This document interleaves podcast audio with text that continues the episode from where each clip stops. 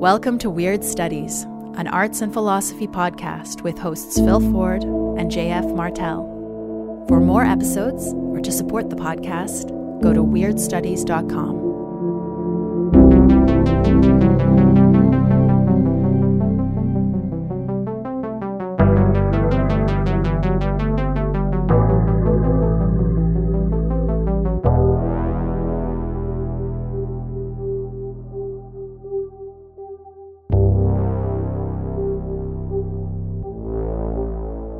Hi, this is Phil. Welcome to Weird Studies.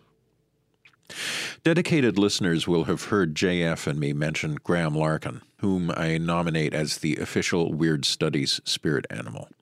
I met Graham 17 years ago when we were both postdoctoral fellows at Stanford University. One of our first conversations was about Marshall McLuhan, who I'd never read. I told Graham that I heard he was a Timothy Leary kind of figure, a showboating bullshitter who was big in the 60s and whose reputation declined once people weren't dropping quite so much acid. Graham's eyes bulged, and he told me in no uncertain terms that I had to read him, starting with Understanding Media, which I did. I spent much of fall 2003 curled up in Green Library, feeling the book cutting new paths in my mind. It was like discovering a map to a part of the world that had somehow remained undiscovered. I'm not only talking about the subject matter, which was interesting enough. It was something else, something I didn't even have words for yet. As it turns out, the words I was looking for were Weird Studies, and I can credit Graham not only for introducing JF and me in 2015, but also for setting my feet on the path I have walked ever since I finished graduate school. Understanding Media is McLuhan's most influential and probably greatest work. Published in 1964, it became an unlikely bestseller among counterculture intellectuals like Chester Anderson, a sci-fi writer and beat poet turned hippie who mused on McLuhan's masterwork in a 1967 issue of the legendary San Francisco Oracle. It's a dated piece, obviously, but I like it because it captures something about McLuhan's work that has not dated at all. That is, it's prophecy, in the true meaning of the word, just as our recent guest B.W. Powell said it is. So here's the quote. Marshall McLuhan makes no sense at all, not as I was taught to define sense in my inadequately cynical youth. He's plainly no Aquinas. And yet somehow he embarrassingly manages to explain to perfection an overwhelming array of things that used to make even less sense than he does, and were somewhat threatening as well. Things like pop, op, and camp, the psychedelic revolution, the pot and acid explosion, the Haight-Ashbury community, and especially what we'll keep on calling rock and roll until we can find some name more appropriate for it. Not that McLuhan mentions any of these things. He simply gives the clues. Synthesis and synesthesia, non-typographic, nonlinear, basically mosaic and mythic modes of participation, involvement of the whole sensorium, roles instead of jobs, participation in depth, extended awareness, preoccupation with textures, with tactility, with multi-sensory experiences. Put them all together and you've got a weekend on Haight Street. The electronic extension of the central nervous system, the evolutionary storm that's happening right now, which is having, slowly, the exact same effect on the whole world as acid has had on us, makes everything make more sense, and McLuhan taught us how to see it. He doesn't have to make sense. End quote. And you know what else doesn't have to make sense? The Weird Studies Patreon is what, assholes? Oh, sorry. I keep saying stuff like that. This week, I'm not really going to plug the Weird Studies Patreon. I just want to thank our patrons, most of whom have stuck with us, even in a time of great economic anxiety, and some of whom have even joined up since the lockdown. I'd like to think that that's a testament to the quality of the writing and bonus shows JF and I are putting out for them, but I think it's really more that our listeners are the kinds of people for whom art, and thinking about art, is as important as booze, weed, and porn, which, according to Forbes, are all things we are consuming at record rates in quarantine. Yeah, that's something I'm reading about. So thank you, patrons. Some of you have been so kind as to tell us that this podcast is helping keep you sane. Well, it goes both ways. You guys are keeping me sane, too. All right, on with the show.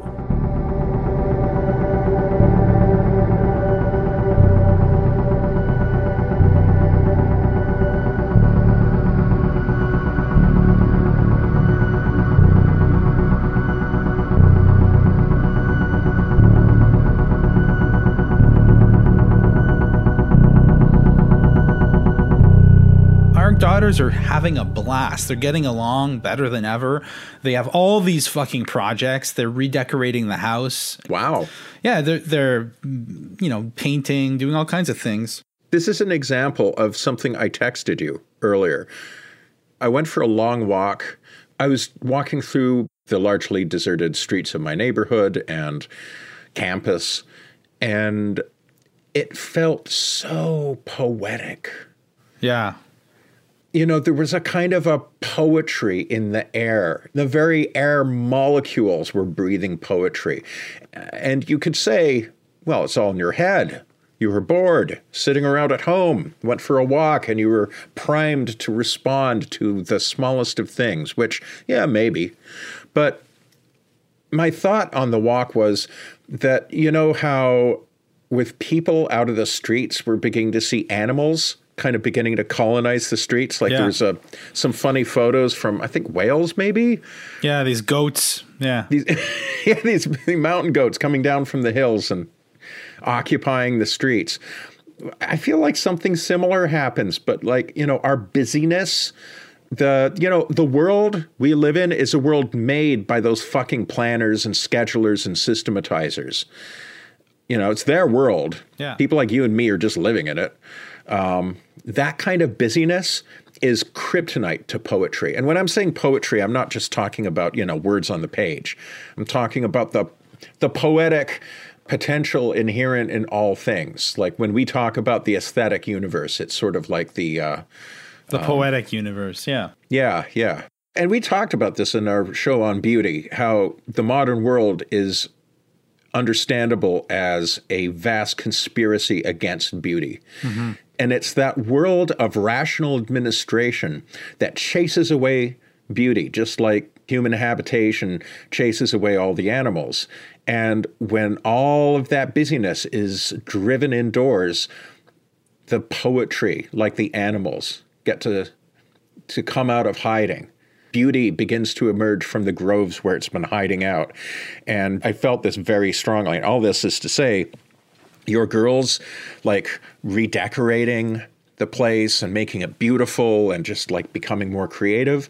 That's a perfect example. Once the kids' lives have not been colonized by these fucking educators, they can actually have a chance of living poetically. Yeah, I was just reminded of part two of our Stalker episode where we talked about Chernobyl and the photos of Chernobyl and of a deserted world. And I was like really into the idea of this deserted world as what we're quietly yearning for. I think we kind of all see it now. It's funny because for the project that it's on hold, but the project I was working on before all this happened was a documentary about unclaimed bodies. And, you know, whenever you do a documentary and you're shooting in several different locations and cities, you want to create establishing shots to show the different cities. So when you move from a place to another, you get a shot of the city, you get some shot that gives you a sense of place and all that. And I really put a premium on that part of the shoot. And for this one, I wanted empty streets. I wanted the cities to look deserted because it had to do with the unclaimed bodies and death and all this other stuff we're exploring in the documentary. And we're like, well, we were trying to do it, but it was impossible to find times where that would happen unless we were shooting at like 4 a.m. every day, which was, it would be dark and all that. So now the streets are exactly what I was trying to get. We can go out at any time of day now and get those shots of deserted cities. So weird that I was trying to find ways of shooting these shots, of getting these images, and then this happens, and now all I'll have to do is send out my camera guy and he can just shoot down his street and it's going to be exactly that. So yeah poetry. Yeah. It's not just the fact that animals are coming back that's nice, that's beauty. It's that the structures, the ugly structures themselves become beautiful. The overpasses, a deserted overpass is a thing of beauty. A deserted brutalist building can be extremely beautiful, especially when it's being reclaimed by plant life and animal life. There's something about a society falling apart that's particularly nice, but maybe that's just the decadent in me that likes that. But I find the beauty's objectively there. It's just a matter of seeing it. Yeah. I mean, that's the beauty of that seeps out of every pore of Dahlgren, right? Yeah. What's that novelist's name? Samuel Delaney. Samuel Delaney. Yeah. he wrote a perfect, very strange, very weird novel about the situation that we're in. If it wasn't such a challenging read and so bloody long, I would suggest we do it for a show, but I don't have time to pick my nose right now, much less reread Dahlgren, so oh yeah. Well. But I did have time to read one chapter of Understanding Media. Yeah, and so did I. Yeah. So that's nice. So that's what we're doing today. We're going to talk about... The agreement was not to talk about specifically about that text, but to talk about just the phrase, the medium is the message, correct? Exactly. And the first chapter of Understanding Media is titled The Medium is the Message and deals more with that phrase than any other part of that book does. But yeah, from another point of view, the medium is the message sums up everything that McLuhan was about. And so it's a phrase that's loaded with a lot of implication. And so my original idea was, let's talk about the phrase. Let's treat it as a koan. I actually once on this show referred to the medium is the message as a koan. And for those that don't know what koans are, a koan is a kind of a teaching tool. I say kind of because it's a very particular kind of teaching in the Zen tradition, and particularly in the Rinzai Zen tradition. Koan means case, like public case, as in a law case. They're stories, they're old stories, many of them from medieval China, of monks having conversations about things and saying puzzling Zen-y phrases to each other. And the stories, contrary to popular belief, aren't intended to make no sense. They're not nonsense. Some people think that the point of koan study is to engage your mind in a fruitless quest to understand the meaning of a meaningless phrase. But that's not it. A koan is very meaningful, but its meaning can't be understood, as it were, frontally. It's not susceptible to a frontal assault. You have to find evasive, circuitous, kind of sideways or crabwise movements towards the meaning of a koan. But the reason I call the medium is the message, just that phrase, a koan, is because it's that kind of a phrase. It's a phrase that can teach you, if you are willing to meditate on it for a good long time and allow its evident meanings to dissolve into its deeper, more latent meanings. It occurred to me we would have a good conversation just trying to unpack that one phrase, and by no means do we have to remain restricted to just that one chapter of Understanding Media. Yeah, I've been thinking a lot about it since you came up with that idea. I mean, there's a sense in which it's not a koan at all. It's actually a quite straightforward thing that actually, because of McLuhan's penetration of the culture, then how far he's that today is kind of more self-evident than ever, especially with social media, which is wouldn't have been called media at all if McLuhan hadn't had this pervasive influence. Like a medium was a technology before, but social media is a type of software. But we understand that it is a medium because it transforms the way the internet functions.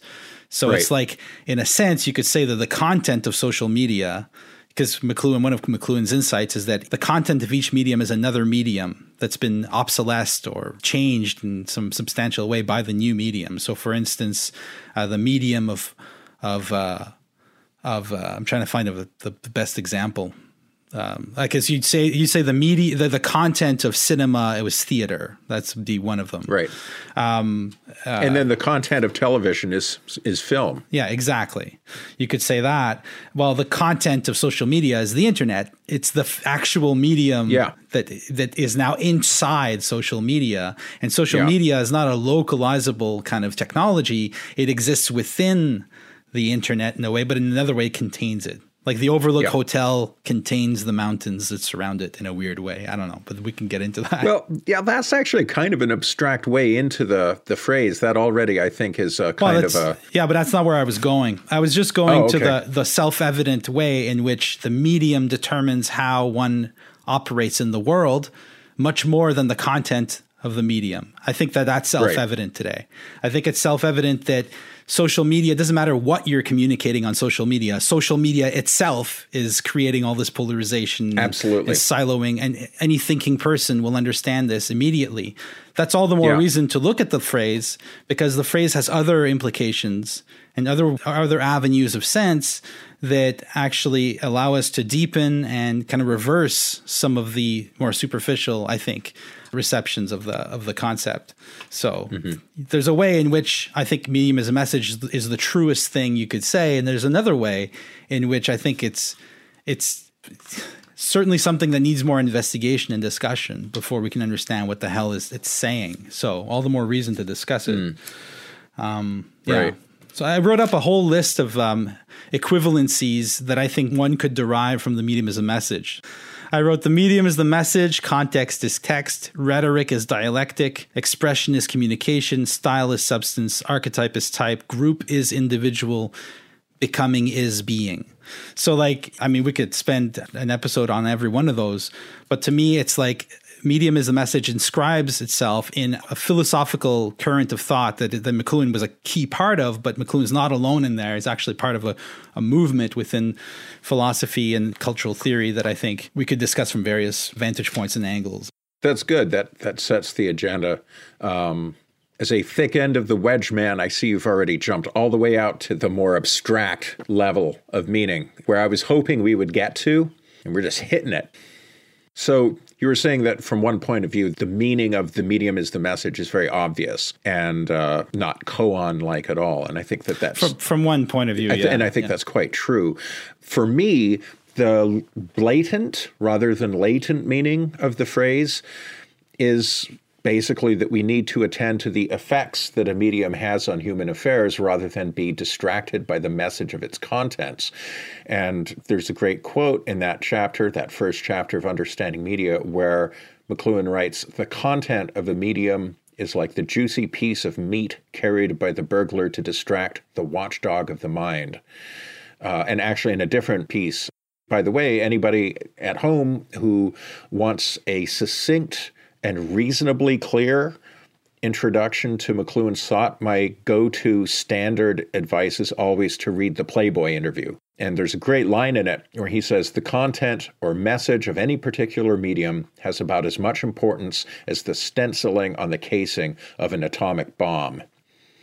Among other things, McLuhan is a great aphorist, and that's one of his great aphorisms. And it renders that first order meaning of the medium is the message really clear, that you get distracted by the content and it's easy to overlook what the medium is doing, and that the real message is not the content, it's what the medium is doing. It's effects on our lives. And you gave a perfect example, social media, whether somebody is retweeting this article or that article or sharing a photo of their kids on Facebook or whatever, is a matter of indifference, just like the stenciling on the case of the atomic bomb. The bomb in this case is, as you say, the way social media has led to increased ideological siloing, to polarization, to the spreading of malicious disinformation, and so on. As you say, now any thinking person would have to immediately grant the justice of McLuhan's remarks. And something that's really easy to forget if you're reading Understanding Media, which is McLuhan's kind of magnum opus, I guess, is how universally people did not understand media that way when he wrote it. Sometimes when I teach McLuhan, like on occasion I've had students read The Medium is the Massage. Notice a slightly different word, massage, not message. A short book in the kind of experimental paperback genre where all kinds of crazy mashups of text and image and alternative ways of formatting on the page are experimented with. All the visual experimentation was by a guy named Quentin Fiore, who did a number of these books back in the 60s, where that kind of book enjoyed a brief vogue. But in The Medium is the Massage, I remember one class in particular reading that book, and we were talking about it, and they were impressed at how perceptive McLuhan was about the media world that they've grown up in. And then I remember blowing their fucking minds by pointing out that the book was published in 1968. Yeah. They couldn't believe it. There's like, and of course, nobody ever checks a copyright date, but it's like, yeah, 1968. And so like when he wrote this, there was almost no context for the stuff he was saying. And so people were engaging with things like advertising or TV entirely on the level of whether they thought it was like good programming or bad programming and good taste or bad taste or whatever. And McLuhan, just by doing something that now is so intuitively obvious to us, as insisting that you have to look past the distractions, that, you know, we have to ignore the juicy steak that is distracting our mind. Almost none of McLuhan's critics were able to do that. Reading McLuhan reception, you're just, I at least find myself smacking my head over and over again. Like, how could these people have been so thick as to simply not understand this really obvious thing McLuhan was trying to tell them? But I guess, you know, this is where historical context becomes difficult to reconstruct. It was not obvious in the 1960s. It was the background. And, you know, Graham Harman describes McLuhan and Heidegger as the two great thinkers of the background of the 20th century. Mm, yeah. And these are thinkers who realized that the most important thing wasn't what was right in front of our faces. I mean, this is literally the case when you talk about Heidegger and his reversal of Husserl. Because Husserl was obsessed with what's right in front of us, the phenomenology. And Heidegger was like, well, no, in order for you to see anything, to have something in front of you, like in terms of your in your consciousness, all these other things have to be outside your consciousness, have to be there. Like in order to stand and look at a work of art and receive the presence of the work of art, you need to have a fucking floor. Right. That's there. And you're not thinking about it. And a wall for the painting to be hanging on and all that. Exactly. And all that, he's like, all that stuff needs to be there. You're not conscious of it, but it's even more important than the thing because it's the condition, the sine qua non of the thing appearing. Yeah. Harman's fond of linking Heidegger and McLuhan in this way, and McLuhan's doing the same thing. He's drawing our attention not to the foreground, to what's being advertised, but to the form of the advertisement itself and of the effect of advertising on society, which people weren't aware of until it was too late. And then you look around, everything has changed, and you're like, what the fuck? What's going on? Where's our world going? Oh, we need to advertise. You know, we need to like adbusters. We need to advertise against advertising. Yeah. But that's, McLuhan would be like, no, like you can't. That's the thing. It's the form itself. It's the medium itself that's changing everything. Yes. Which is not to say that content is unimportant. I think there's a way of reading McLuhan, which is like, I think that Playboy quote is illuminating because it's making his point. At the same time, if you, as an individual, you want to talk about thin end, I mean, if you receive an email, the content of the email is much more important to you in the moment than the medium of emailing. Yeah. So if you want to talk of like thin end experience, content remains important, but it's just because it's what's outside of our consciousness, what we're not aware of. And McLuhan often uses the word the unwary for people who aren't aware of the background. Yeah. The unwary. And for those, the people who are wary, according to McLuhan, are the artists. And he says the artists are the ones who are aware of the background. And in that sense, Harman makes a link between McLuhan, Heidegger, and also Clement Greenberg, who was really the critic of the background in art, who drew attention to how painting was being deployed and how it was being conceived pre-consciously by society. And that's more important than what painter X is actually putting on the canvas. It's the medium is more important than the content. Yeah. So, yeah. You know, I was just thinking about how, like, in a recent Patreon extra, we talk about absinthe, and I think we maybe talk about some other drugs as well, but I think it's mostly absinthe. You know, that interest in thinking about the character of different substances, what makes, you know, alcohol different from cannabis, for example, or makes either of them different from cocaine or whatever. Or what makes, we were talking about different, like absinthe versus red wine. Right. We were drawing narrower distinctions, but that's a particular example of a conversation you and I have had both on and off mic, which is the different, almost like, you know, to do our usual magical thinking thing of personifying. What is the little fairy or sprite or entity that lives in this particular substance? And by the way, if that style of thinking on that topic interests you, Dale Pendahl's Pharmacopoeia is a wonderful multi-volume work on that subject. Anyway, one thing that cannabis has that makes it different from, say, alcohol is, now that you mention it, it is very much a drug about the background. Because you were just talking a moment ago about, like, you get an email, you're going to be much more taken up by the message of the email than the mere fact of email and how email has transformed the scale of our lives and so on. And I was sitting there thinking, but that is exactly the kind of thought you have when you're high. Yeah. Yeah. Whether it's cannabis or maybe another psychedelic. Psychedelics are background drugs for sure. But they can become foreground drugs too. But I think cannabis in particular, I agree with you that there's something about it that it just kind of relaxes you. It relaxes your gaze so that the background comes forward. Yeah. And you're much more aware of context. Like, you're with a lot of people and you're the only one who's stoned, you start to get a little paranoid. Right. Paranoia is the illness of the person who's too aware of the background. That's right. Right?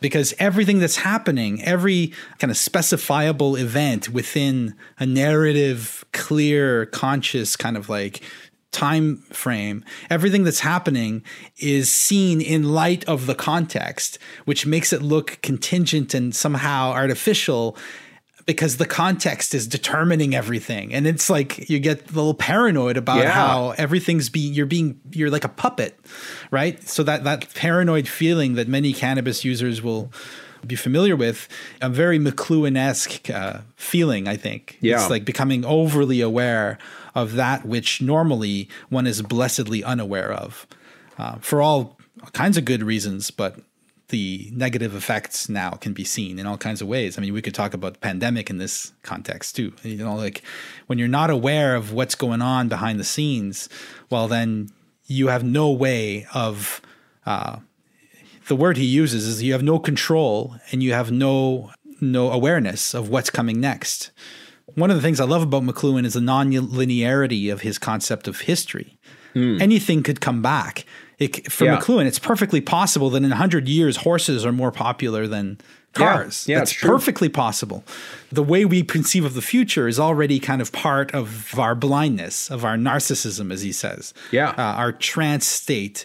We're so obsessed with these particular media. Like, we can only imagine them existing and we can only imagine them developing on and on, whereas in fact, they are, even as we do that, those media are obsolescing themselves, overheating, and creating a reversal where some completely new way of seeing things will emerge. Yeah.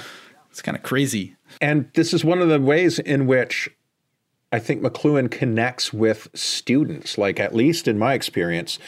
I'd said this before too on our Patreon extra where we talk a bit about McLuhan, that McLuhan is the favorite sort of theoretical or philosophical thinker that my students, who are mostly musicians and very practical people, you know, musicians are very practical kind of artists.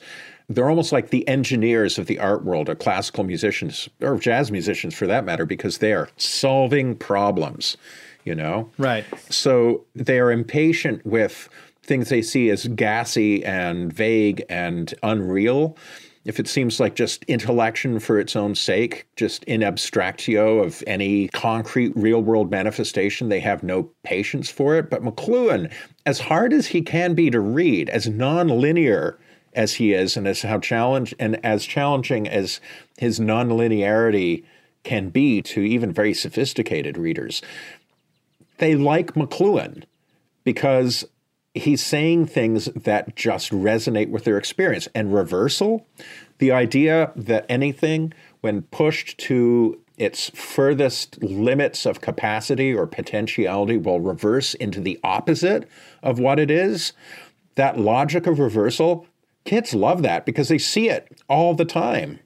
The example that my class once came up with, one time we were talking about McLuhan, this is a class on music since 1960 that I teach regularly. We were thinking about recordings, sound recordings. So I assigned some things on sound recording. I think something by Brian Eno, who is a very interesting thinker on sound recording, as you can imagine. And we were talking about what are the things that happen when sound recording is introduced in the world. And I used the four vectors or the four aspects of McLuhan's tetrad of media effects. So at the end of his life, the four laws. Yeah, the four laws of media. So quick insert here.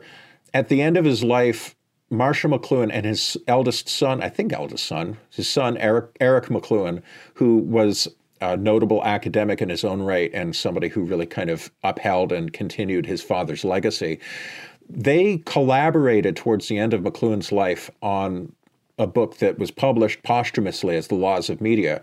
And I was just reading the introduction to it, Eric McLuhan's introduction to it, and he explains the genesis of it as saying, well, you know, my dad always wanted to revise Understanding Media and make it more scientific. And so he wanted to figure out laws, things that would be always true and that would be testable and falsifiable. Falsifiable, yeah, that's the key thing. And so, he didn't want to go the way of Freud and all that, right? Yeah, yeah, I guess. Yeah. So Eric McLuhan explains, he's like, you know, he and his dad went through Understanding Media and realized that there were four fundamental patterns that they didn't really flag in Understanding Media, but they realized these patterns are always present in every conversation McLuhan ever had about any medium. And he said, it's only four. They spent years looking for a fifth. They never found a fifth. There's just four. And so those four laws are the things that media can do. They can obsolesce something. They can retrieve something, like bring something back from the past. They can enhance something, and they can reverse into something. Yeah. And so getting back to the idea of reversals, I was saying, okay, so let's put sound recording in the center of this tetrad and try and think creatively. What does it obsolesce? What does it enhance? What does it, I can never remember all four, fuck. Retrieve, you know, reverse. Retrieve and reverse, yeah. Right. And the most interesting thing they came up with is that recorded sound reverses into live music. Mm-hmm. I might have said this on the show some other time, or maybe on a Patreon extra, but like, you think about it, music is for all intents and purposes free at this point. And as the unit cost of music has gone down, like music recording, a Spotify account costs what, $10 a month or something, and you have for all intents and purposes all music at your disposal. There's nothing special about it anymore. But what is special is liveness. Anybody can share a file of a sound recording that has been released, but only a small number of people can show up at the unique spatio-temporal coordinates of a live show.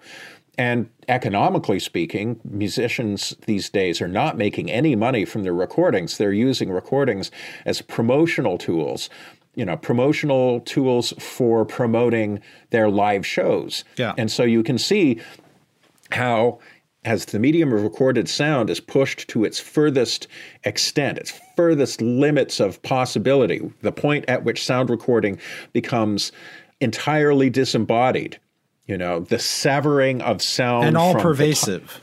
Yeah, and all pervasive. Ubiquitous, yeah. Yeah, you no longer even have a material thing like a record or a cassette tape. You just have, you know, a packet of information. Right. And at the point of this kind of etherealization of music, or music just vanishing from social existence, it reverses into its opposite. And my kids could see this really clearly, and they were like, oh, yeah, he's right. And you were talking about retrieval.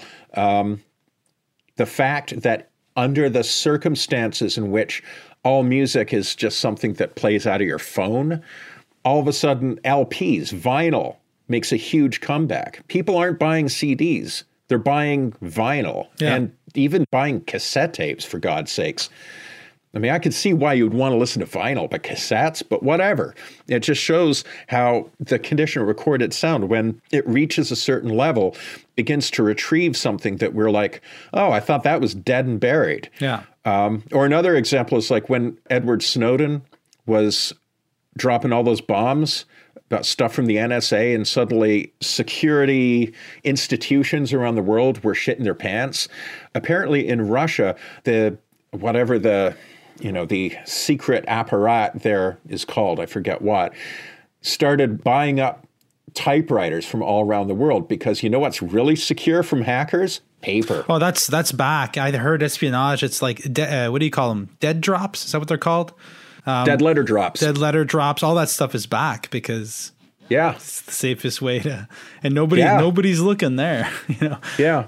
All of which is to say, as abstract as McLuhan can seem, he's actually talking about some very real, very empirically verifiable things in the world. Well, yeah. The laws explain, maybe they explain too much in a certain sense. And they ultimately end up in the same realm as like Jungian psychology end up. Like they're just, it's what he's giving us with the laws of media is basically a mythical pattern of an enantiodromia. And so it's hard to see how even that, because I read that introduction by Eric McLuhan. I found it funny because it seems to me like they're the furthest thing from scientific in laws of media.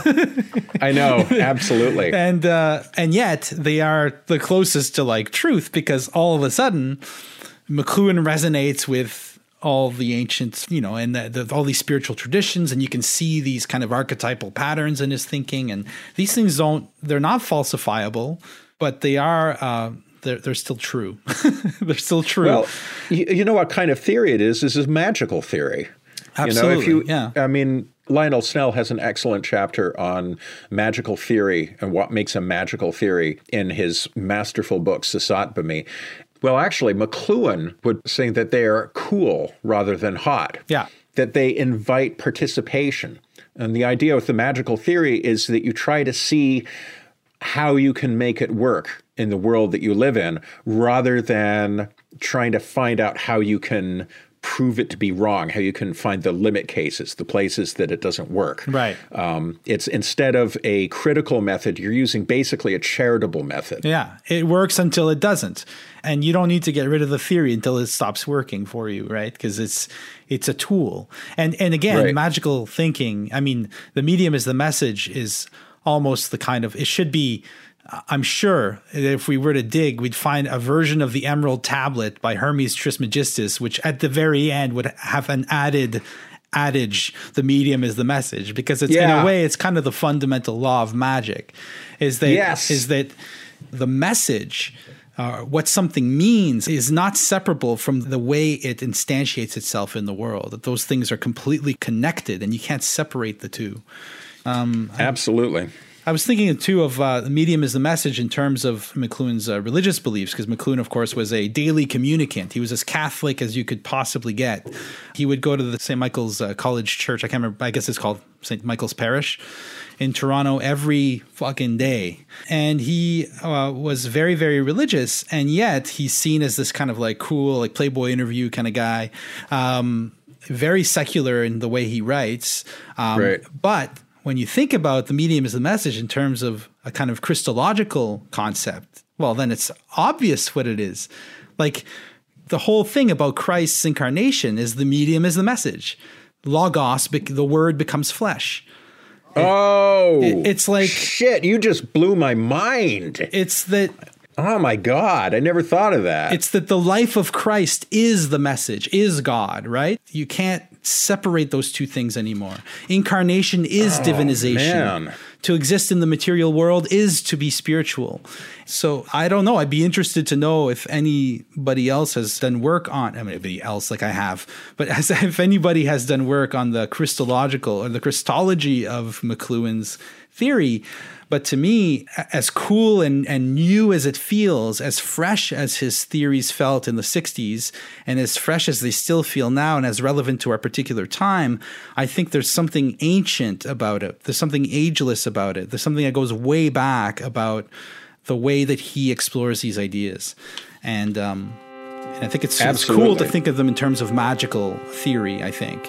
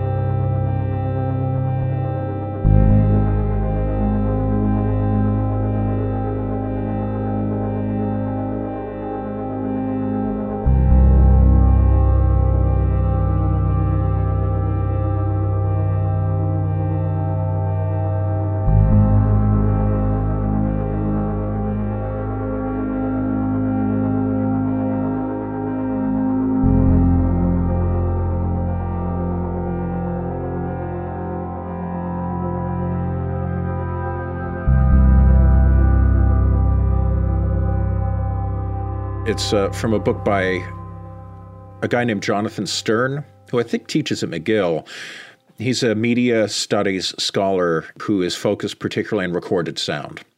And in his first big work, The Audible Past, he sets up McLuhan kind of to bury him and says exactly what you just said. Like, he's a very intelligent, very responsive reader. And unlike many people who read McLuhan without ever suspecting how much his status as a daily communicant lay at the heart of his project, Stern is quite aware of this, but he gives that as a reason for us to be suspicious of McLuhan. Mm.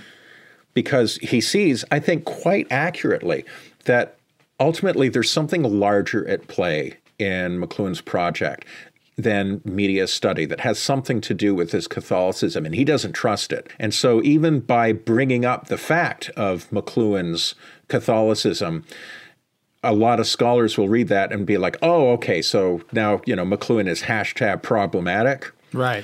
Of course. In fact, I remember once attending a talk where somebody is sort of wanted to mention McLuhan, but had to apologize a little bit. Of course, as we all know, he's very problematic because, well, you know, as if just being religious in any way is all on its own problematic. Of course, it's problematic in the high church of the modern, of right. which we academics are priests.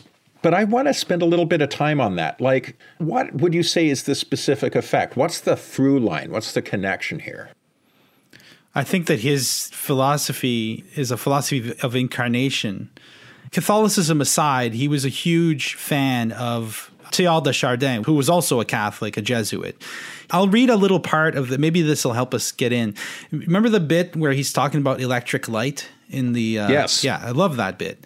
So I'm not quite sure how, but I think that here you can see, we can find a path to that religiosity, that kind of central mysticism in McLuhan. He says, the instance of the electric light may prove illuminating in this connection. The electric light is pure information. It is a medium without a message, as it were, unless it is used to spell out some verbal ad or name.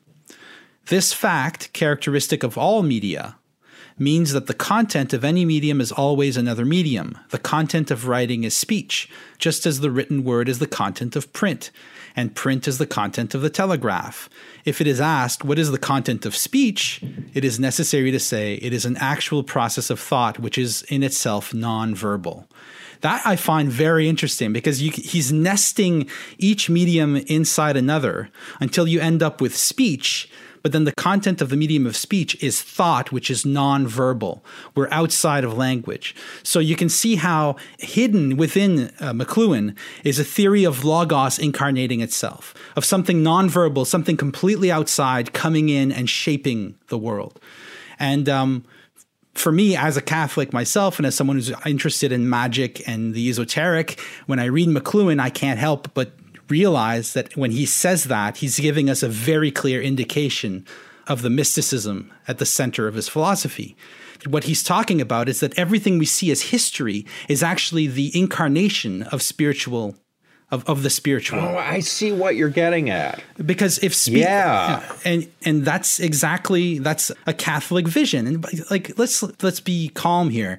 When I say a Catholic vision, I'm not talking about a Roman Catholic vision specifically. Like, very few practicing Catholics would have any clue what I'm saying here or would care either way. I'm talking about Catholicism as a particular instantiation of ancient religious thought.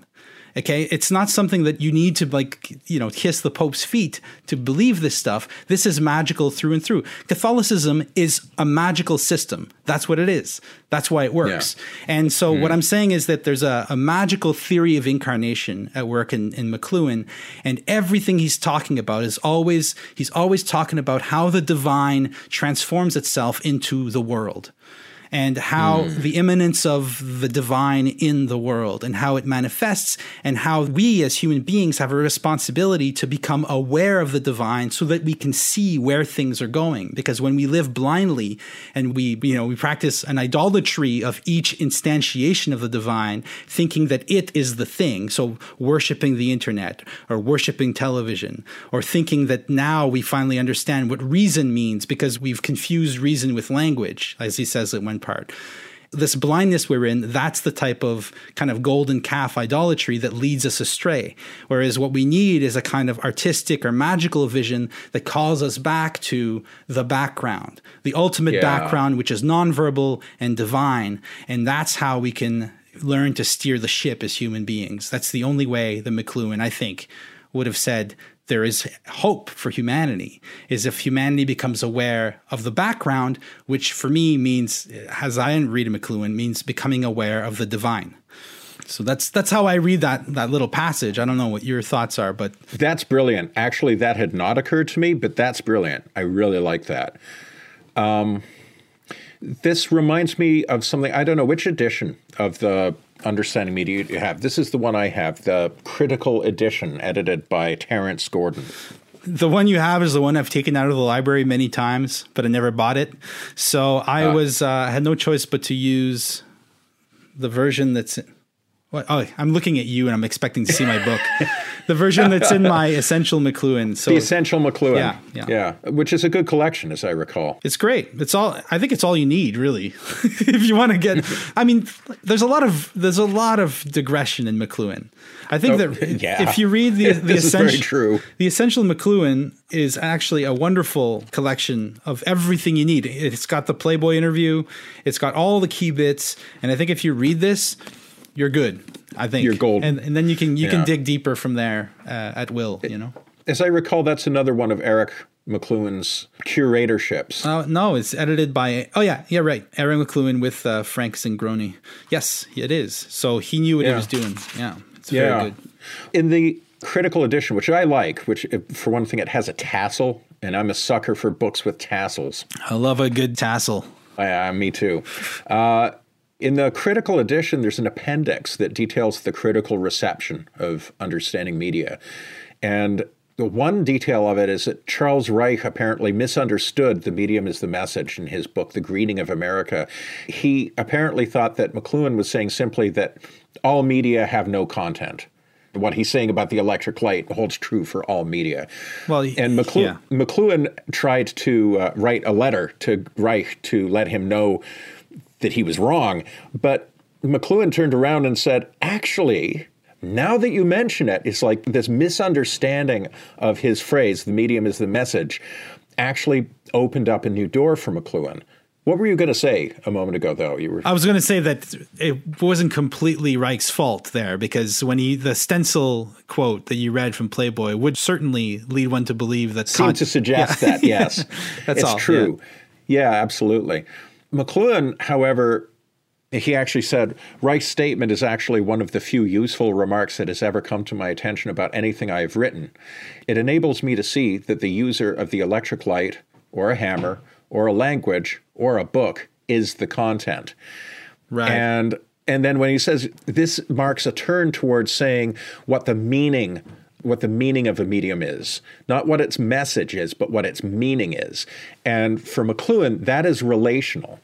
A medium is created, and then, we make sense of it by using it, by exploring it. And as we do so, we make new, what he calls environments, which in turn become new media. And actually, social media would be an excellent example. Like the internet exists in the late 90s and the early aughts. And as users and entrepreneurs, engineers, inventors start fooling around with it, figuring out, what can you do with this? People start inventing things like the very early version of Facebook, which was originally just a way of, I think, of Harvard students to keep track of each other. It was originally a way to rate girls, the girls on campus, to rate them in terms of how attractive they are. Have you seen The Social Network? Why am I not surprised? No, I haven't. You can tell me that Mark Zuckerberg has retained his youthful good looks by bathing in the blood of the innocents, and I would totally believe you. But the reason I'm bringing this up is that what started interesting McLuhan is the process of interplay between human beings and technologies. And so he writes, if the meaning is the process of interplay between us and a technology, the effect or message results from the projection of this interplay between us and the media. To say, therefore, that the medium is the message is to coalesce these stages a bit. In other words, what he's talking about is process. Yeah. And, you know, in talking about how, you know, one of his fundamental insights is, as we said right at the beginning, one medium as it's obsolesced becomes the content of another medium. So film becomes the content of television and, you know, The Late Show, you can watch old cowboy movies and so on. And suddenly you become really aware of movies as movies, right? Yeah. It becomes legible as content. And the total environment of film, the fact that, you know, in the old days in the, you know, in the Great Depression, you could go see a double feature for a nickel. And all of a sudden, when people are watching old movies on The Late Show, they remember how film is not just a medium, but a whole environment, a thing that affects the ways that we relate to one another. All of that becomes visible as that medium is framed or embraced or comprised by the new medium, which is invisible. We, you know, TVs is, I mean, you know that your TV is on. A TV isn't invisible in that sense, but you're not aware of the way that the TV is just like the old medium. It's now encapsulating the film. It too is creating an environment, but we don't see the environment yet. The new medium creates a kind of invisible environment. You don't realize that television, television is a great example because it was a huge shift for society, because before we had television, we had fire, right? So that's the kind of almost a cliche. We went from staring at a fire all night to watching TV all night. But also television is a colonization of night space and of dream space. When you put a television in your bedroom, you're basically inviting a new dreamscape into your bedroom. Right. You stay up longer, you end up dreaming. You've had that, there's those hypnagogic, when you play like a video game and then you go to bed and all you can see is the graphics of the video game over and over again, it starts to colonize your internal space. So dream life and night life and family life are all altered by television. It's completely changing, but you're not aware of the change. You're all of a sudden everything's different, and the difference is maintained by the television, but you're not aware of it. And a perfect glimpse at that we all got, at least we who live on the eastern seaboard of North America, was the famous blackout 2002, where everything went out and all of a sudden the environment was instantly transformed because the screens were gone. And all of a sudden it was like, wow. And then there were campfires out in people's backyards. There were people making music on the street. I remember in Toronto it was a pretty magical 2 days. And then everything went right back. Well, if you wanted a kind of scientific verification of McLuhan's theories, we got it there. We saw immediately how the elimination of the media completely transforms the environment, which means that it's interesting. Go on. I just had a thought. It's really interesting what you just said, invoking a kind of disaster or something like a disaster, an act of God, some kind of large scale mischance. Yeah. Remember what I was saying at the beginning of this conversation about how once all the rational administration of everyday life has been driven indoors, the poetry can come back into the streets. There is a relationship between the act of God, let's say, and poetry, right? Right. And what you're just describing is how an act of God, a blackout, allows the invisible environment to become perceptible. Yes. And in so doing, it becomes poetic. Those things are related. And I was just sort of thinking about how one of the fundamental assertions that McLuhan makes, both in this chapter, The Medium is the Message, and throughout his work, is this idea of what art is about. That artists create what he calls anti or counter environments. So his point is, okay, so the environment of a fresh medium is invisible, but the artist is a special sort of person who is actually on some level intuitively able to grasp that environment and to create a counter environment or an anti environment that allows that environment to become palpable, that you can see it. Yeah. And I think he was thinking of like 60s avant-garde John Cagean sort of art, you know, like environmental art or environmental theater where people are enacting a process, like, for example, setting up a fake draft induction center as a work of theater. People did a lot of that kind of shit in the 60s. I don't know if that's what he was thinking of. Maybe. Maybe he wasn't, but I always think of that as a pretty good example, because what you do is you set up as a theater piece, an example of something that people just take for granted. Like, yeah, of course there are draft induction centers. They're all over the fucking place in the late 60s during the Vietnam War. Mm-hmm. But then you can kind of see the background. Yeah. When an artist sets up something like that, you're not caught up, like somebody who's being drafted is totally caught up in the business of like their paperwork and how am I going to get out of this if they don't want to serve and blah, blah, blah. They're dealing with the level of content, mm-hmm. right? But the background is, how is a draft center operating in society? How does the draft itself create an environment that young people in the late 1960s are living within? I can give you one example of how this created an environment. Started a spiraling pattern of grade inflation because young men would get draft deferrals to avoid serving the draft. One of the ways you could get a deferral was to go into graduate school. Mm-hmm. And it also created a gigantic boom in graduate school education, a huge boom. And we're living with the consequences of that still. But also, you know, if you were grading somebody, some young man comes in with a shitty paper and you want to fail him, your failing him might result in him getting kicked out of the program. He getting kicked out of the program might mean he's drafted and he's off to NOM. And so, like, you give somebody a bad grade, you might be killing that guy. Right. So you're not going to be so apt to give him a bad grade, right? But all of this kind of shit, that's the environment. That's the invisible background. And the point is that something like, you know, a radical environmental theater company, like the Living Theater or something, you know, they are able to create counter environments that allow the invisible environment to show up for what it is. From this point of view, art is a technology for allowing fish to understand that they're wet. Yes, exactly. Absolutely. Beautifully said. I think that type of modern art it's particularly easy to see how it's doing that. But McLuhan's examples often come from like Moby Dick and Shakespeare. Yeah, no, it's true. A great example is that play within a play in Hamlet, right? So Hamlet sets up a play to basically depict his theory about what happened at Elsinore. But Hamlet's not watching the play. He's watching his uncle and his mother's reaction to the play. So that the play is bringing out what is being kept secret. Yeah. The play is bringing out the background. You can look at Shakespeare's, you know, his, what do they call the plays that are about kings, the historical plays. You can see them as attempts by Shakespeare to bring out the background of his time. It's hard to read a lot of Shakespeare and not think that he was some kind of magician trying to make something happen. He actually depicts himself as a magician in The Tempest, and he pretty much makes it clear there that the magician's role is to bring the past into the present. And what happened a long time ago is still active now, but we're not aware of it anymore. So we need to bring it back into the present.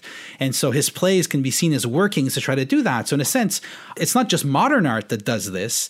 All art has always done this. Art is not, for McLuhan, I don't think art is, properly speaking, a technology, because it's a technology that's aware of itself as a technology. And therefore, it has one foot in nature all the time. There's a clear dichotomy of nature and culture in McLuhan, I think, that's important to keep in mind.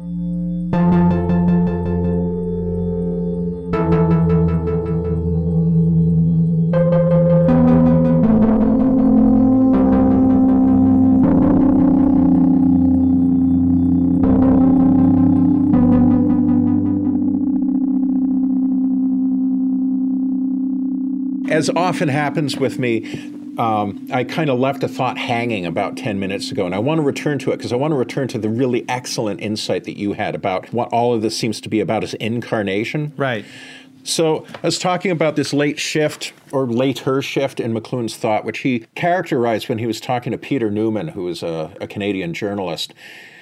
Quote, "The user is always the content of any medium. He creates the meaning by gradually discovering the potential of the medium of which he is the content. This is just as true of language as of a house or a car. The meaning is the interplay. We make sense by gradually focusing and exploring the various media that surround us, but in making sense, we also make new service/disservice environments, which in turn become new media. If the meaning is the process of interplay between us and a technology, the effect or message results from the projection of this interplay between us and the media. To say, therefore, that the medium is the message is to coalesce these stages a bit.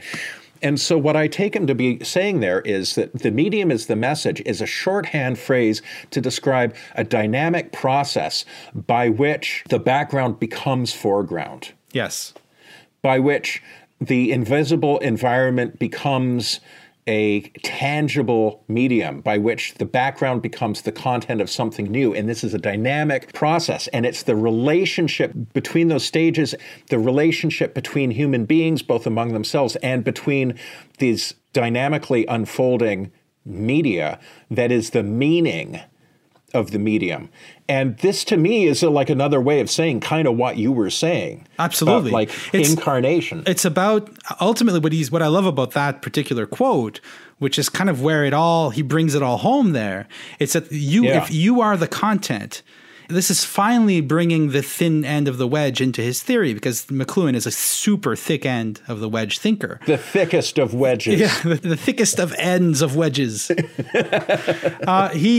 What he's saying is that media, in the largest sense, is a kind of crucible in which the individual transforms him or herself into something new. And so when you say the process of the background coming to the fore, that happens in the individual consciousness. His emphasis on artists is the individualism, and in McLuhan, he keeps bringing it back. It kind of haunts everything. It's the artists that know. It's the artists that are doing it. It's not that artistic collective. It's not Hollywood en masse. It's individual artists, people who realize that the relationship is one of macrocosm, microcosm, where the media is the unfolding, a kind of an externalization of our nervous system. And by engaging with it, we can transform ourselves. What in Greek Orthodoxy is called theosis, becoming God. And then you can see like all these links with Henry Bergson, who basically said the universe is a machine for making gods. I think that you could easily fit that into McLuhan's cosmic vision. I think McLuhan's a cosmic thinker. Oh, absolutely. Every bit as much as Bergson and Teilhard de Chardin and Lovecraft. Oh, absolutely. And in fact, I would hope that people listening to this aren't thinking, well, Martel's making a pretty good argument for him as a specifically Catholic thinker, but I'm not Catholic, so not so interesting to me. If you ask me, McLuhan is, as you just described him, because the kind of fish that he's frying here, this is some fucking perennial tradition shit. Yeah. This is one of those things that I feel is expressed in Hermeticism. And the specific reason I wanted to do this show is because I was meditating recently. I've been meditating a lot more lately. I wonder why. I mean, it is a good way of dealing with stress. Yeah.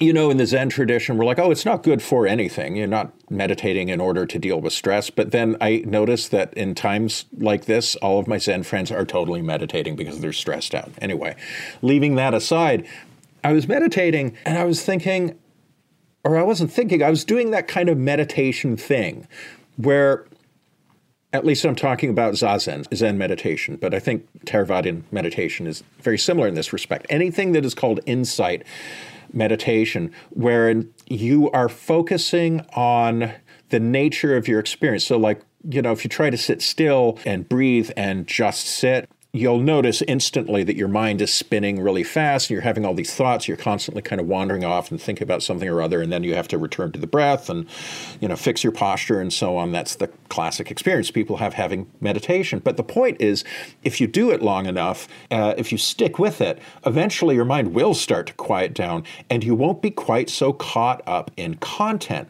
You know, what she said in that meeting, or what am I going to do tomorrow about this problem and blah, blah, blah. That's all content. That's like all the shit that's coming into your email inbox. But what you're doing in any kind of insight meditation is you are learning how to move from that foreground to the background. Yeah. The background is the point at which things achieve a kind of integral harmony, a kind of coming together. a consistency. And I realized when I got off the cushion, I'm like, that is what McLuhan was talking about all along. I can give you an example. This is one of my favorite passages in McLuhan. So he says, just before an airplane breaks the sound barrier, sound waves become visible on the wings of the plane. I'll point out in passing, McLuhan says a lot of things, and some of those sort of facts that appear in this book turn out to be bullshit. I don't know if it's actually true that sound waves become visible at the wings on planes as they're breaking the sound barrier, but even if it's not true, what a beautiful poetic image. Right. McLuhan is one of those thinkers who it is best to read him as if he were a poet. Then you are not going to be so hung up on the many little inaccuracies in his text. Anyway, to continue, the sudden visibility of sound just as sound ends is an apt instance of that great pattern of being that reveals new and opposite forms just as earlier forms reach their peak performance. And what he's talking about here is enantiodromia, reversal, one of the four laws of media. Mechanization was never so vividly fragmented or sequential as in the birth of the movies. The moment that translated us beyond mechanism into the world of growth and organic interrelation. The movie, by sheer speeding up the mechanical, carried us from the world of sequence and connections into the world of creative configuration and structure. Now, it's the phrase creative configuration and structure there that until recently I didn't really understand what he meant, but what he means is that integrity of things, that coming together, that sense of the wholeness of the background that informs and articulates the individual pieced out particularities of the foreground. Yeah. Yeah. Film is a perfect example of that. In fact, his insight there is the central thesis of Deleuze's theory of cinema, because Deleuze is working from Bergson in the cinema books, and Bergson famously criticized cinema as a kind of false mechanical way of seeing time.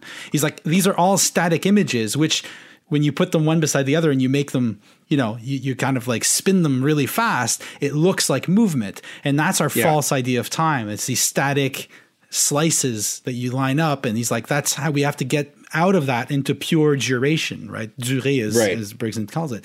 But Deleuze was like, that's true, but that's not what a film is. When I'm watching a movie, I don't see static images. I see pure movement.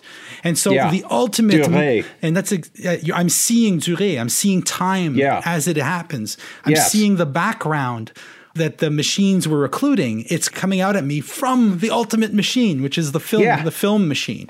You know? Yeah, you have 24 frames per second. Yeah.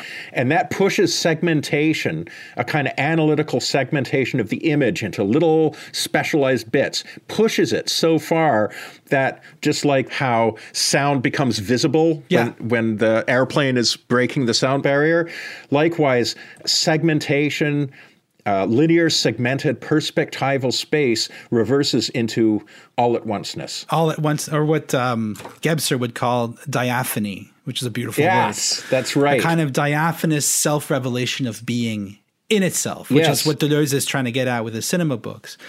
And and again, there you can see the cosmic in McLuhan and how he's giving us a kind of like really kind of profound spiritual vision of things. And the example he gives is very interesting. Again, as you say, he doesn't tend to talk about contemporary art. He talks about older art. And here he talks about Cubism. Right. And this is maybe my favorite line in this entire chapter. So he talks about Cubism seeking to give us multiple perspectives on the object all at the same time. Mm-hmm. He writes, Cubism, by giving us the inside and outside, the top, bottom, back, and front, and the rest in two dimensions, drops the illusion of perspective in favor of instant sensory awareness of the whole. Cubism, by seizing on instant total awareness, suddenly announced that the medium is the message. Correct. And right there. That's weird. I just brought up Gebser because Gebser specifically singles out Cubism as the advent of the what he calls the aperspectival in our modern perspectival world. The moment where we start to see diaphanously through things to the pervasive background, to what the Buddhists call Dharmakaya, I believe, right? The kind of like the Tibetans have a beautiful way of putting it. It's like the I can't remember what they call it, the pure blue sky of mind, that kind of like all pervasive background that's always just there, behind the contingent artifice of becoming, you know? I bet you didn't know this. I bet I never told you this, but that's my Dharma name. Dharmakaya? No, it's Japanese Daiku, which means great sky or great emptiness. Ku having both meanings, but basically, yeah, my Dharma name, which is like your initiation name when you take Jukai, when you take the precepts in the Zen tradition, you're given a name.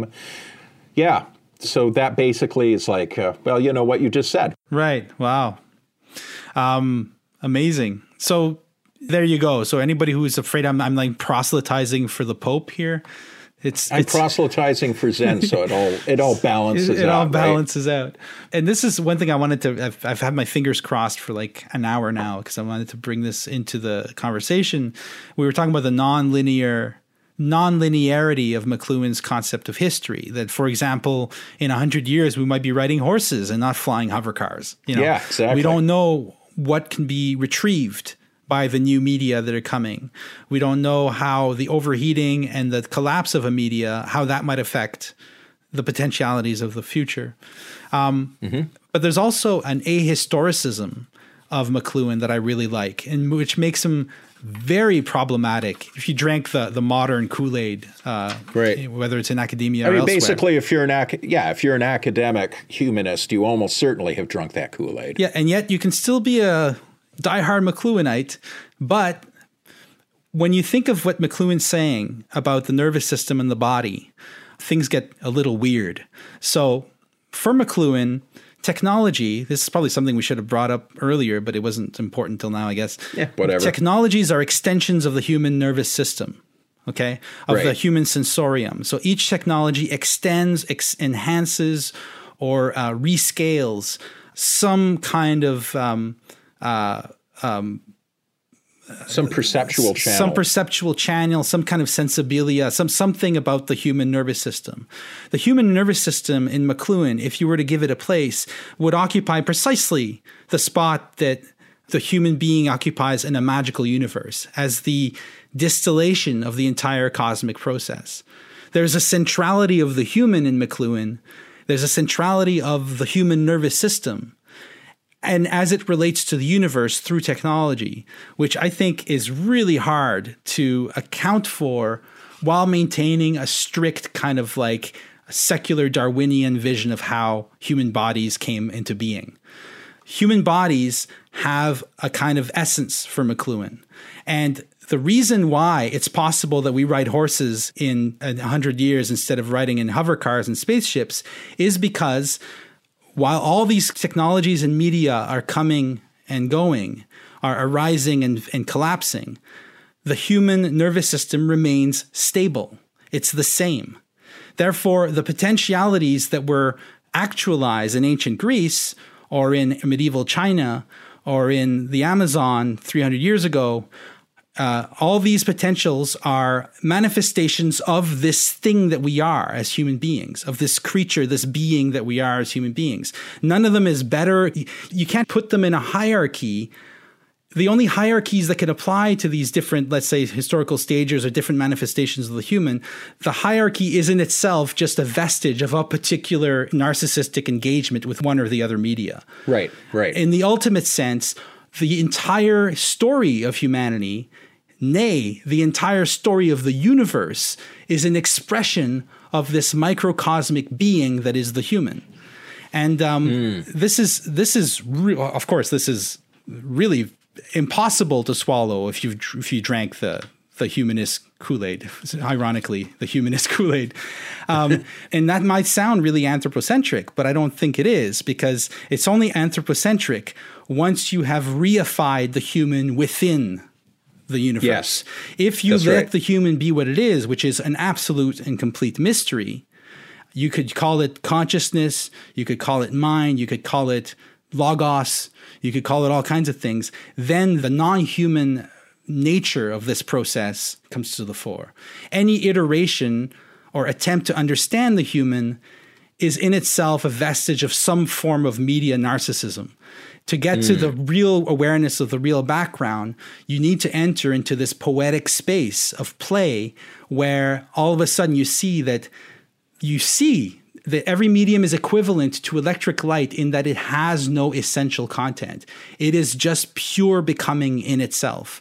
And that it's hard to express this thought, but maybe that's where I'll end it, that there is no way to separate out, to split the medium from the message, because this weird trip we're on is in itself the thing, the message.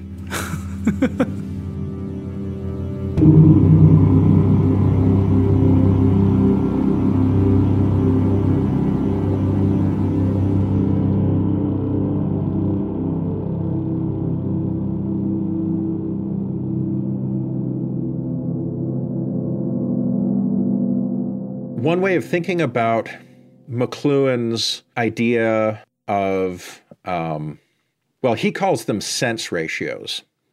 The idea is that you have, your sense of sight, your sense of smell, your sense of taste, your sense of touch, your sense of hearing. And just as you said, there's no inherent privilege of one over the other. It's not like we are wired to be more ocular-centric, more vision-centric than we are oriented to the auditory. It is our technological extensions, the things that extend our senses, like, recorded sound, for example, would be an extension of the ear. The book is an extension of the eye. And actually, it's that opposition between ear and eye that's the central one for McLuhan. But, he would say neither sense is inherently weighted more, but the big event that he wants to think about is the invention of the printing press, and to a lesser degree, the invention of alphabetic literacy several thousand years earlier. Here he is taking his ideas from what's called the Toronto School. It's Walter Ong and a guy named Eric Havelock, who wrote a really outstanding book called Preface to Plato. Havelock's basic contention is that the creation of alphabetic literacy fundamentally changed Greek society, and that you can understand Plato, and particularly the Republic, as somebody who is one of the first generations brought up within the invisible environment of literacy. Yeah. And looking back at the now obsolescent technology of orality, oral transmission, with a shudder, because this very often happens, that the new technology makes the old technology, or the new medium makes the old medium look not only obsolete, but positively wrong.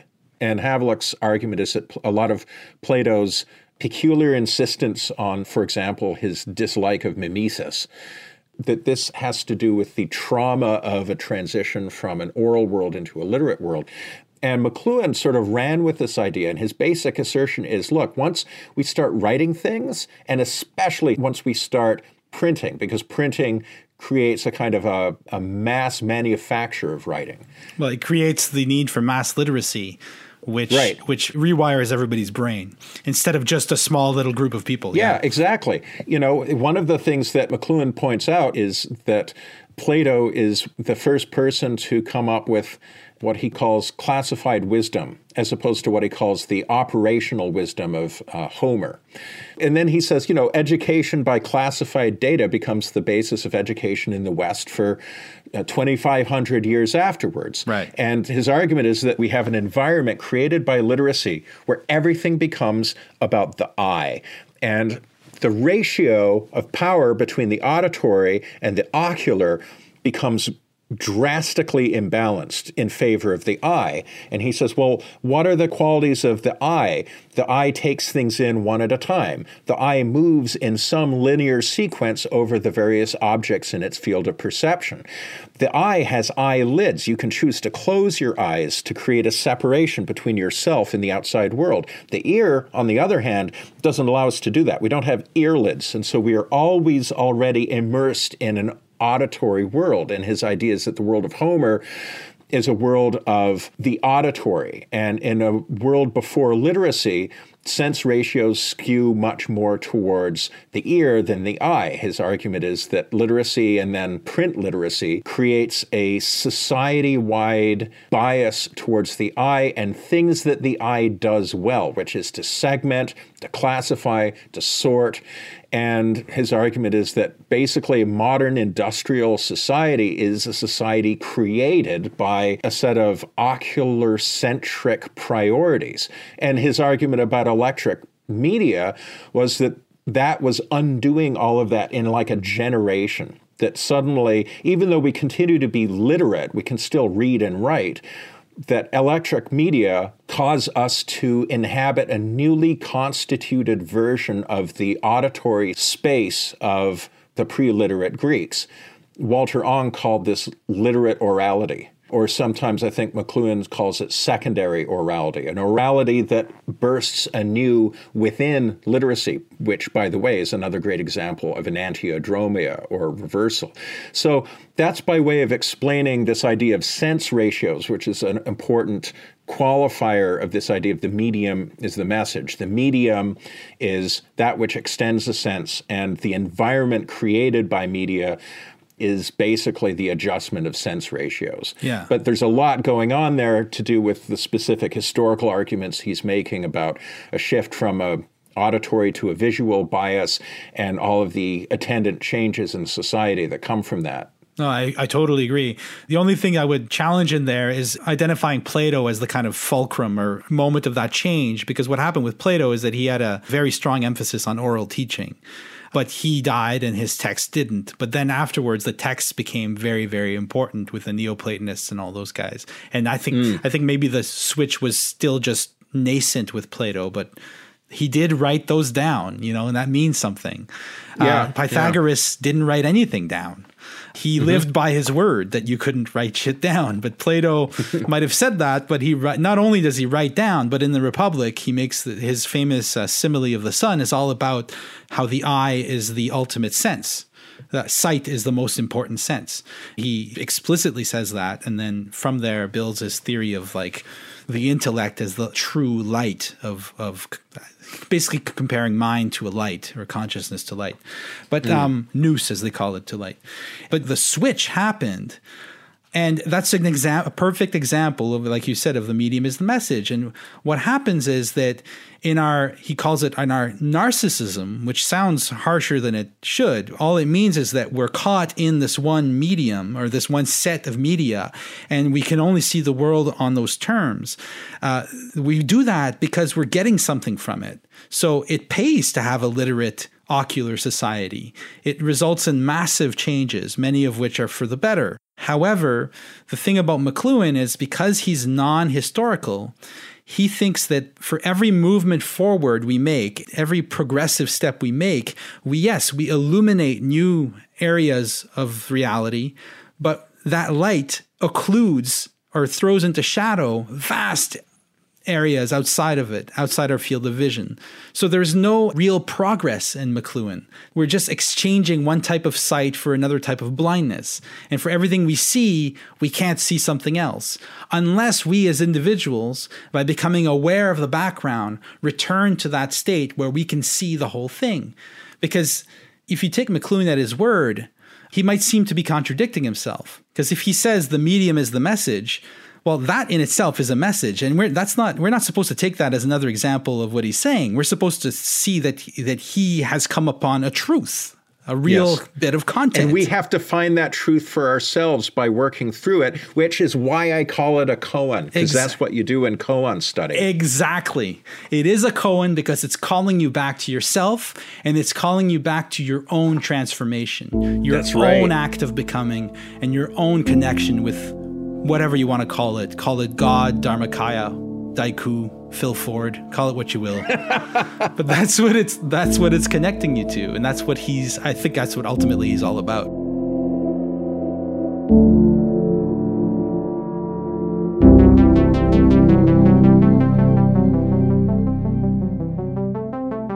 Consider subscribing to Weird Studies on iTunes, Stitcher, or another podcast service. You can also follow us on Twitter or support us on Patreon. Music for the podcast is composed and performed by J.F. Martel. Thank you for listening.